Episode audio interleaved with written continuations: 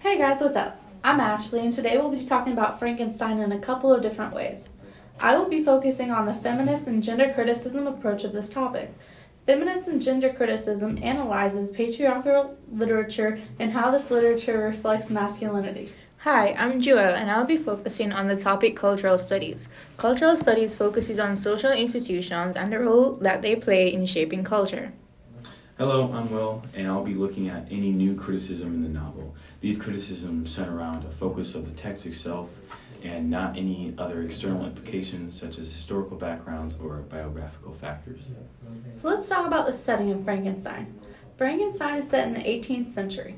Chapter 1 begins the narration of who we learn to be Victor Frankenstein. He talks about his family's background, his parents, his birth, and his childhood. It is said on page 18 that Victor's family is one of the most distinguished of that republic. We see the love that surrounds him with his family from both his parents and later the love he has towards Elizabeth. We also get a glimpse of Victor's fascination with the secrets of science that later becomes his tragic flaw. This was an important factor in the 18th century as family ties and social status were seen as a significant aspect of a family. Yeah, and here we get a glimpse into his home life and upbringing. We also see the nature of his relationship with his father, mother, and siblings. Um, these all creating the basis for the broad overall setting for the novel. We also get an insight into what led him to creating the creature. Victor always had an interest in the sciences. Do you think this might have been because of the era he was a part of? I think it's very possible that his interest in all of his studies, including science, was due to his upbringing. This was an era in which the men were to be educated and intelligent. Therefore, education, including the sciences, would be something that Victor would have focused on and seen as imperative due to the setting of him being a male in the 18th century. That's an interesting point, Ashley. But what about women in this era? What were they expected to be? On top of that, how would this affect Victor as well? Women in the 18th century were seen as only wives and were expected to take care of the men. On page 20, it is said that Elizabeth, who is Victor's cousin and adopted sister, is the most beautiful child that she had ever seen, she being Caroline, who is Victor's mother. It was decided that Elizabeth would become Victor's future wife based on her looks and her gentle affection. This would affect Victor due to the setting he was raised in. He was raised to believe that Elizabeth belongs to him, and he would now believe that everything is owed to him and or owned by him. That makes a lot of sense. So you mentioned that Victor was expected to be educated, but what about Elizabeth? What did she study? On page 21, it is said that Elizabeth was not incited to apply herself to drawing, that her companions might not outstrip her, but through desire of pleasing her aunt by the representation of some favorite scene done by her own hand. The women were expected to do things that would please others rather than doing the things that would make them happy. So while Elizabeth entertained the idea of education with Victor, it was not exactly expected for her to be well educated. Will, how does your take on the theory of new criticism factor into the story of Frankenstein? Well, purely looking at the text, uh, Mary Shelley does some interesting things to establish the setting of the novel. She starts off this passage and ultimately the setting with I am by birth uh, Genevese on page 18. Ignoring the cultural historical background of this, Shelley uses the chronological structure to introduce each character in the family, and she doesn't deviate with any time lapses or jumps. I never noticed that. What else does Shelley use to establish the dynamic of Victor's family?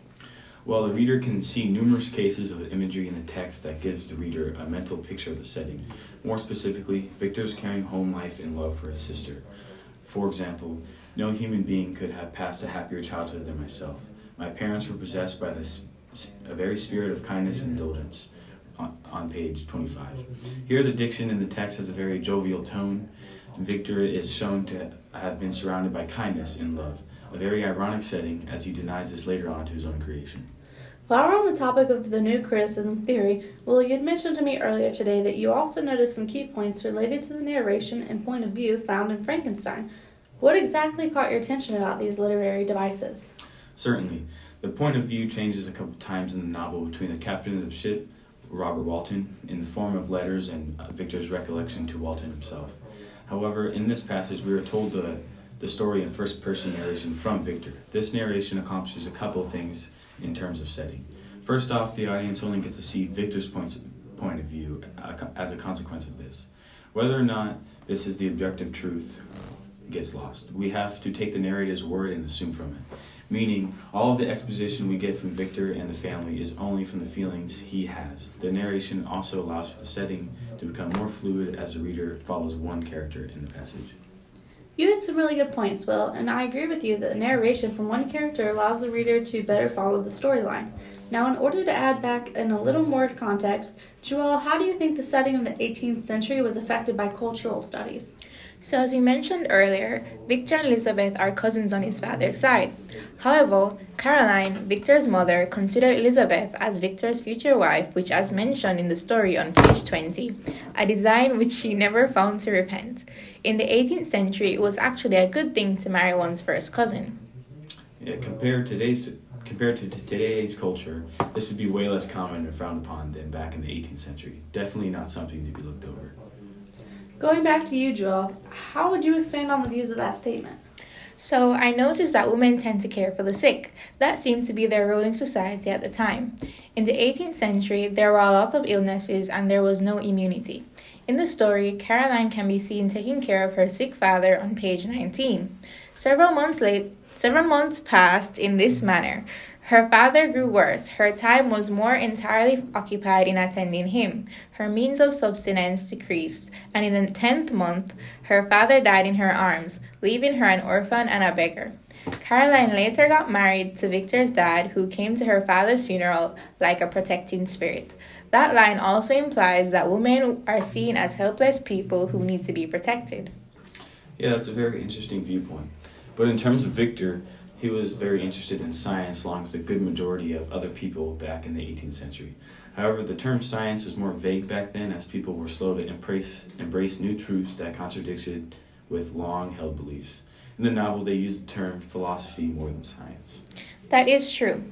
Victor was a very curious boy and he grew up very interested in books and philosophy. Victor stated on page 23 that his family was not scientific and so he did not attend any lectures given at the school in Geneva. However, that did not disturb his thirst for knowledge. He researched information on the Philosopher's Stone and the elixir of life. The elixir of life was said to be able to prolong life indefinitely. It seems that during the 18th century, a lot of scientists were interested in the experimentation of the human body. This also explains Victor's interest. On page 23, he states, My dreams were therefore into the search for the philosopher's stone and the elixir of life, but the latter obtained my undivided attention.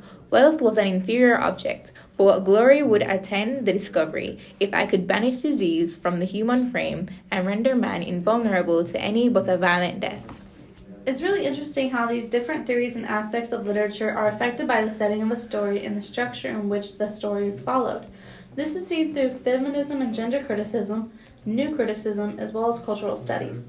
The actions that Victor Frankenstein took were heavily based on how he was raised and what was expected of him in his time period of the 18th century. Everything from the way he was raised to view women to the way he was raised to act and respond to his surroundings. Mary Shelley utilized multiple literary devices in order to diversely showcase these factors in Victor's life. Couldn't agree more, Ashley. No matter what view you take on this novel, from strictly literary criticism to any type of external criticism, Shelley has integrated strategic literary elements to establish a setting Frankenstein, all of which continue to elaborate further on the setting well into the novel. Every reader is able to pull something unique and meaningful to them, a testament to Shelley's work itself. Honestly, Frankenstein is such an intricate novel and it is so interesting to hear different viewpoints and analysis on the story. Well, this was fun, guys. I hope you all listening enjoyed our take on these literary theories and how the setting relates to them. Go ahead and think about your viewpoints on these theories. Did you agree with our thoughts?